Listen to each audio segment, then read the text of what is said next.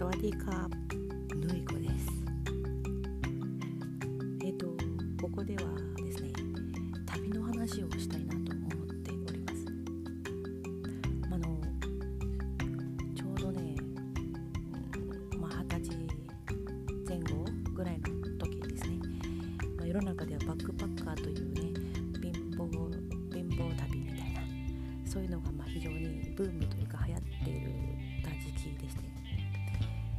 例に漏れずというか、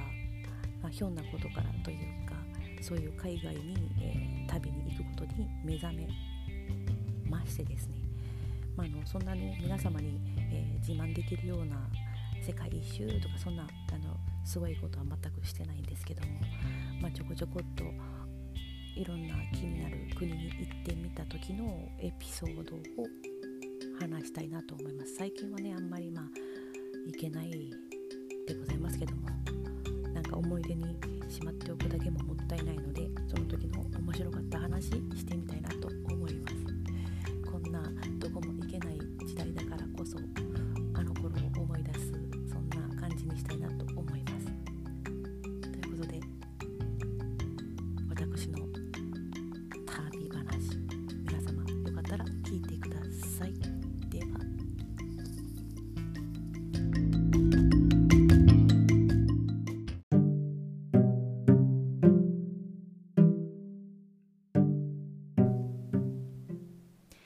サワディーカー顔に合うのいこです。あのいきなり一人旅じゃない旅の話からしようと思います。初めてあの海外に行ったのは高校生の時でなんかねあの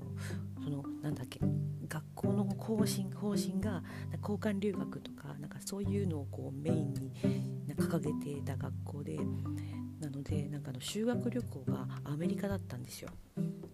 サンフランシスコ。すごいですよね。で高2の時に行ったんですね。初めての海外。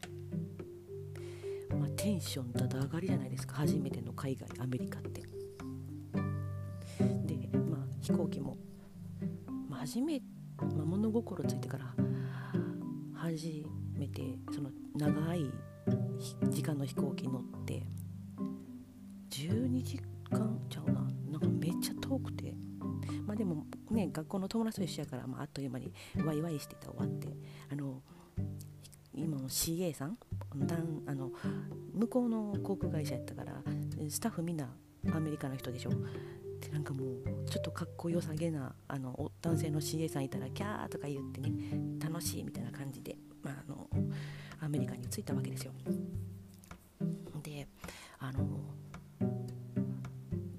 10日間ぐらい日にちがあってで4日5日半分ぐらいの日程はみんなこう2人ぐらいがこうコンビになってホームステイをするっていうのになってたんですよね。で、まあ、先にホームステイでいきなりまあ着いたその日に各担当のとのホームステイ先にこうみんなばらけていくんですよ。でこうそのホームステイの受け入れ先の家族が待ってる場所にまず移動してでみんなパネルみたいなの持ってんですよ。名前書いた。みんなドキドキでしょ。どんな人やねんで私の名前持ってる人がかっこいい人やったらみたいなになってヒヤーってなってたんですけど。で私はまああの高校の時の大親友と2人 コンビ組んで、えーワクワクしながら自分たちの名前を探してたんですけど、まあ、あの残念ながらあのアダムアダムスファミリーのあの子供の男の男の子ちょっと太っちょなにそっくりな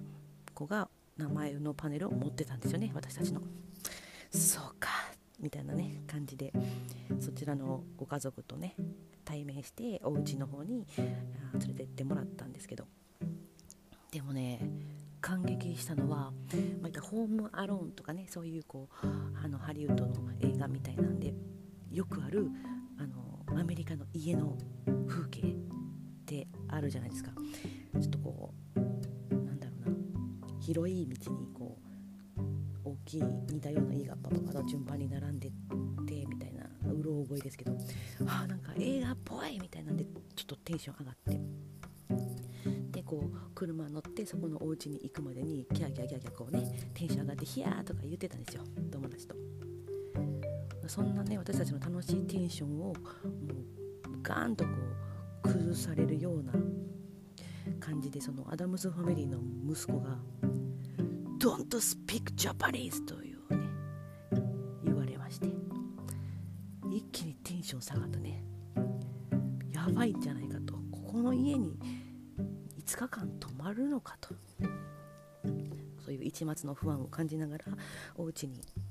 行ったんですよ。もやっぱねアメリカっていう感じのお家で大きくてプールがあって犬がいて。であのカウチンソックチェア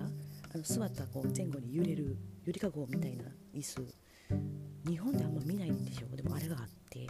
うわ外国や思って。であの階段もちょっと螺旋階段っていうのかな。こうぐーっと曲がったような日本のこう狭い階段違ってこう大きくぐわって曲がった階段でその階段の壁に家族の思い出の写真とかが貼って飾ってあるんですよね。めっちゃアメリカっぽいと思ってテンションまた上がってなんかそんな感じで。であの私たちが5日間こう寝る部屋っていうのがそこのご家族の娘さんの部屋を借りることになっててまたそれがアメリカっぽいもうイドルの写真貼ってあって何ていう名前のアンドレアっていう女の子でなんかこうアンドレアの A っ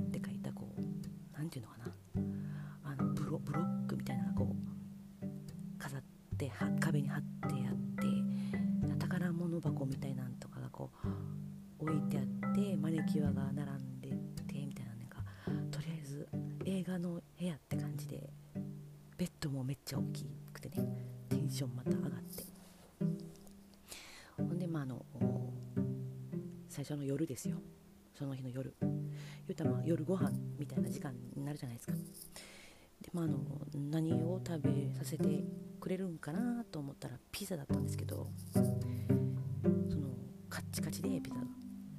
で、まあ、1枚ずつくれたんですよ。別に美味しくはなかったんですけど。でまあ1枚 ,1 枚で十分だったんですけどあのご家族の方が気を使って私たちにだけ2枚くれたんですよそうするとそのお家そのまあもともとファミリーがお父さんお母さんお姉ちゃんアンドレア。で弟がアダムスファミリーマイマイケルっていう子でしたね。であのマイケルとアンドレアの分が少なかったんですよね。私たちに2枚くれたことによって。大激怒。アンドレア。怒っちゃって拗ねちゃって。でアンドレアがなんか吹奏楽のマーチングバンドみたいなのやって。てしかもあのホルンかなでっかい管楽器みたいな担当でお家にそれがねお部屋にあったんですよ。でピザが、うん、いつもより少なかった怒ったアンドレアは怒ってねその上に2階にバーンって上がっていってそのホルンをブワーってこうね吹くんですよね。めっちゃ怖くて本当に1枚でいいんでピザと思てあのそこのお父さんにこう返そうとしたけどお父さんは「いいよいいよ食べなさい」みたいな感じでねで無理やり頑張って食べたっていうそんな不安の募る初日の夜でしたね。印象深い思い出です。で夜は寝られなくて興奮して結構遅くまで起きてたんですね。で次の日朝時差ボケで全然全く起きられなかったんですよね。だから次の日なんかこう朝ごはんをね出してくれるっていうので、まあ、私たちが起きてこなかったからあのマイケルがどんどんどんってこう部屋にノックしに来てで起きたら寝癖が人生最大の寝癖みたいなになってて2人とも。全く水で直しても治らへんような頭になってしまって、えー、アメリカライフはもう寝癖ライフでしたねで、まあのマイケルが来てで慌ててこうねドア開けたらマイケルが仁王立ちしてて朝ごはん食べろみたいなことをまあ言ってんじゃ英語で。でで下の、まあ、リビングに置いてあるから食えみたいなで降りていったら朝ごはんドーナツだったんですけどでっかくていっぱい山盛り積んだってアメリカっぽいってまたそこで思ったんですけどしかもねあのなんだろうなやっぱ美味しくなくてでっかくて中になんか蛍光イエローみたいなクリームが入ってて何味のクリームかまずわからないクリームが入ってて甘くて。のシュガーグレーズドっていうのなんかシャリシャリっとしたやつがめっちゃかかってて1個食べるのもしんどくて。でその飲み物が飲みたくなるじゃないですか。であのマイケルが出してくれた飲み物がノンファット牛乳っていうね。そこだけノンファットっていう。美味しくないねノンファットっていう感じで。どうせならもうないい美味しい牛乳でこうそのドーナツを流したかったみたいなんでこう腑に落ちない朝ごはんをまたいただいて。であっという間にお昼ご飯の時間になって。でなんかこう出かけるよみたいな感じで車に乗っけられてあどっかに向かうんですよ。で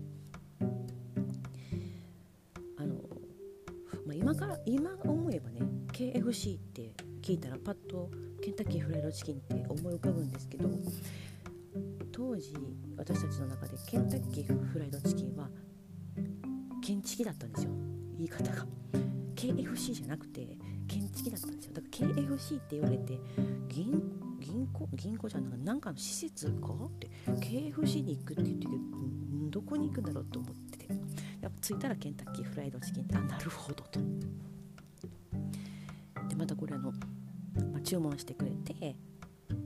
でその注文の品がテーブルに来ました。その量クリスマスですよ。あのパーティーバーレルです。量が。もうの大体日本のケンタッキーのこのセットってチキン2つとビスケット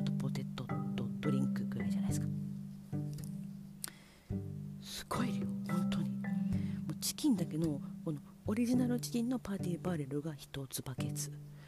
でなんかほんでソース味みたいなチキンのパーティーバレルが1つ。そのパーティーバレルと同じボックスにあのなんだあのほらパンパンみたいな甘いやつ。ビスケットがビスケットが満杯入ってて。でパーティーバレルと同じボックスに山盛りポテトが入ってて。それを4人分4人で食べるっていう体で出てきて。びっくりしました。2つしか食べれませんでしたね。でジュースもでっかでっかでっかでしょあれ。500600ミリリットルのあのあのお茶のペットボトルで普通500やけどサービスで600入ってますみたいなちょっと大きめのペットボトルぐらいある感じの。もっとあるかな。なんかでっかくて重くてしかも甘かったな。何のジュースかわからないぐらい甘くて。朝のドーナツが残っていたので食べられなくて持ち帰りをましたんですけど。でまあそのケンタッキーの後ラグビーかなんかの試合を見に行ったんでしょうかね。連れてってもらってめっちゃアメリカやんと思ってんですけど。でその家族き KFC で食べても持ち帰ってきてわずか1時間半ぐらいしか経ってないんですけどラグビー見ながらまたチキン食べててびっくりしたんですよね。私も結構食べるの好きだし食べる方だと自負していたけども完全に負けましたね、うん、でラグビーから帰ってきて帰ってきて一番に聞かれることはコーラはソーダって聞かれるんですよね。一緒じゃない？一緒じゃないけど一緒じゃないみたいなこう私たちがカテゴリー一緒じゃないですか。ソーダとコーラソーダとコーラかと。なんかお茶っぽい系の炭酸じゃないやつみたいなのがいいなみたいな感じをこう頑張って伝えたらアイスティーみたいなのがあるって言われたからあそれそれそれアイスティーって。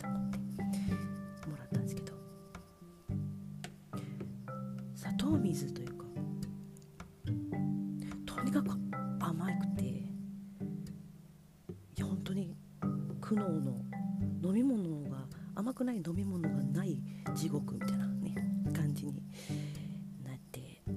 しまったわけですよ。本当に。辛いね。あれ辛いですよ本当結構ね。あの味のない飲み物が手に入らないっていうのが。でそこのお家がいつも家族中が好きでなんか箱買いしてるのペロペロキャンディーみたいなのがこうあってしょっちゅうそれくれるんですよ。でその味の組み合わせが真緑の青りんごとキャラメルがこう2色になったペロペロキャンディーみたいなんででっかくてそれも食べられないです全部。でもしょっちゅうくれはるからいっぱいカバンにペロペロキャンディーたまるっていうね。そんな感じの、えー、2日目でしたね。結構覚えてるな。あそうそれで大事なことを言うの忘れたんですけどそこのお家に長期ホームステイ長期留学でホームステイしてる日本人の女の子がいたんですよ。同い年のたまたま。神様でしょ。でこちらはもう全く英語がねハローぐらいしか言えないから「Don't speak Japanese」と言われてから全然喋ることができなくてなんかこうちょっと恐怖だったんですけど。その留学生の女の子ますみちゃんっていうんですけどますみちゃんがいたことによって助けられて何かあったらますみちゃんに言ってもらったりなんまあ、ますみちゃんもだいぶその家族のそのアンドレアのきつさには参ってた感じですね。そらそやんなずっと1年間も毎日行ってあれも大変やなと思うわ。うん。でなんかますみちゃんは英語はだいぶできるからアンドレアはバーッと英語喋ってちょっとこう言葉に詰まったらもう 何ていうのはあみたいな感じのこうねアンドレアは態度を取るっていうの私はもう怖くて怖すぎてなんかこう私たちになんかこう聞いてくる時にめっちゃ簡単で普段やったら分かるようなことね「What time is it?」みたいなこと分かるはずやのに怖すぎて「What time is it?」って何やったっけってなってドギマギして「えー、っとあわわわ」ってなってまたアンドレアに「はあ」って言われるっていうねでマイケルに「前らアホやろ」みたいなこと言われるというね。でお前らはなんかえー、ちょ禁句、えー、多分これあんま言ったらあかん言葉なんだから言わないんですけどなんかどっから覚えたのか悪い日本語みたいなのを私たちに言ってくるっていう。こいつらなんやと思いながらいつかマイケル芝居だろうと思ってましたねその時。その後はなんかね遊園地に連れてってもらいましたね。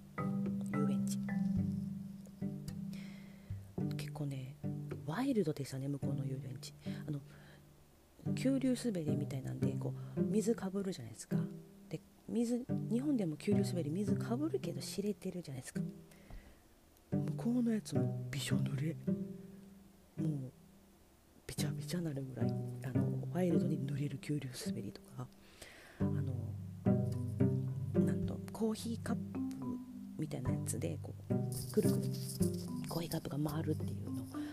でしょあれのコーヒーカップだけじゃなくてコーヒーカップが並んでる土台のこの床。床自身も超斜めになるコーヒーカップで。斜めになった。でコーヒーカップも回るし床も斜めやし遠心力でこうっ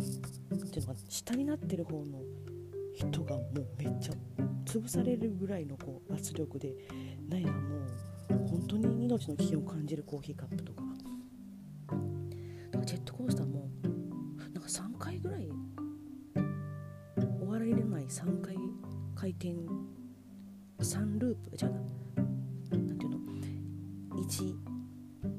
ェットコースターの 1, 1回のこのルート。それで終わりでしょ普通。なんか3回ぐらいやった気する。まだ行くの？みたいな。なんかそんな記憶があります。本当。あとはちょっと不思議なことがあってまああの遊園地の中歩いてたらめっちゃ大きいメキシカンハットをかぶったおっちゃんがいてわメキシカンハットめっちゃでっかいなと思って見てたらそれくれましたねメキシカンハット帰るも持って帰ってきたんですけど超邪魔でしたメキシカンハットそんな遊園地を楽しんであと何したかね忘れてしまったな。忘れました。でもご飯のことは結構覚えてて滞在した5日間の朝ごはんは5日間ともあの初日に出たあのドーナツでしたね。でっかくって。甘くて。な分からない。クリームが入ってるやつ。牛乳はノンファット牛乳でしたね。きつかったな。で最終日の夜夜中私と友人はアメリカのご飯に耐えきれなくなりあの日本から持ってきたあのゆかりゆかりを友達が持ってきたんですよね。日本から。でうわゆかり舐めようぜってなってもう日本の味が欲しくて。で夜な夜なゆかり舐めてたんですよ2人で喋りながら。ほな案の定めっちゃ喉乾いてきて。喉乾いてなんか飲みたいと。でも手元に水とかないしキッチンになんか飲むもの水をとりあえず水をもらいに行こうと。みんな寝てるかもしれんから勝手に取ってもいいかなみたいなんでこっそりこうね降りたんですよ夜中。そしたらあの電気はまあ消えてってけどこう間接照明だけついてたからあ誰か起きてんやな思ってて誰かな思ってお父さんで。でその家族お母さんもきつくてアンドレアもきつくてえマイケルもきついけどお父さんだけは優しかったんですよねすごく。ちっちゃいお父さん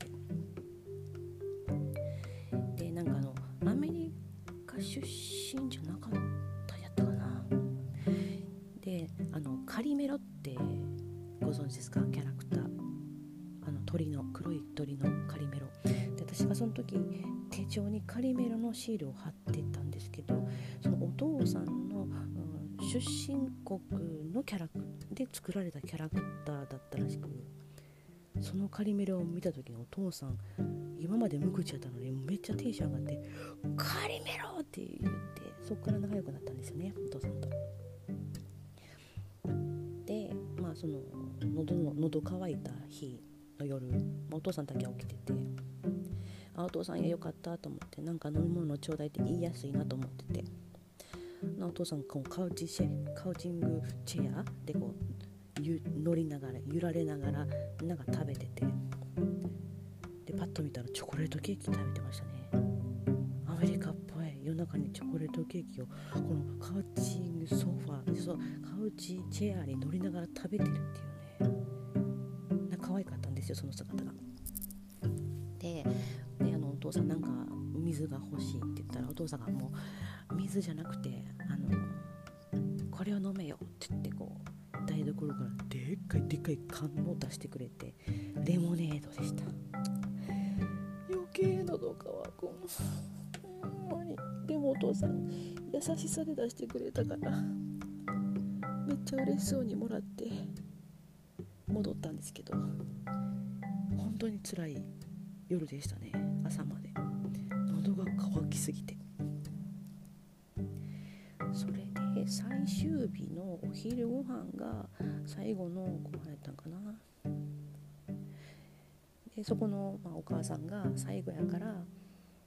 て言って日本食的なものを作ってくれようとしたのかな。ご飯を炊いて出してくれたんですよ。ご飯とスクランブルエッグみたいな。ご飯とスクランブルエッグとブリと山盛りみたいな。組み合わせがすごいと思って。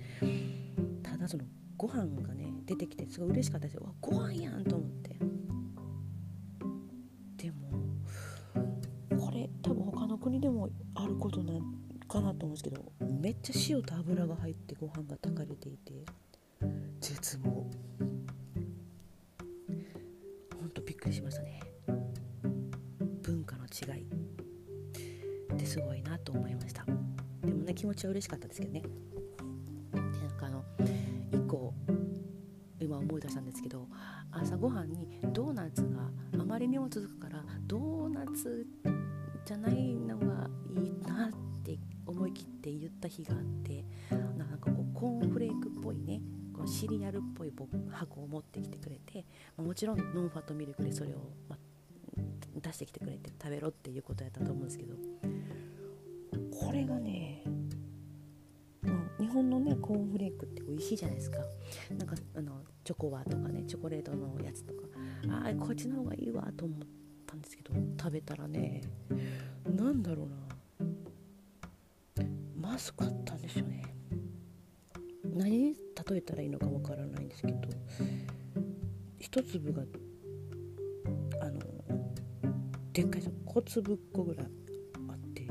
噛むの大変やし中に入ってるのがチョコなのかチョコじゃないのかしょっぱいのか甘いのかわからないような、うん、粒の大きいシリアルやって。当に。パサパサするし牛乳はノンファットやがんかあっさりしすぎてなんやわからないっていうね。ドーナツの方に戻りました。そんな朝ごはんもあったな。いや懐かしいな。覚えてるもんですね。でまあまあそのあのなんだっけ。ホームステイが終わってでその長期ホームステイのますみちゃんともねその後しばらくは文通してましたね。ムステイの後他の何て言うかなクラスの子たちとま合流して、ま、クラス単位で観光地を巡るみたいな感じの後半やったんやけど話が長くなってきたのでアメリカの修学旅行の団体行動後半の話は次にします。ということで初めての海外修学旅行のアメリカ・サンフランシスコ全編終わります。ではまた。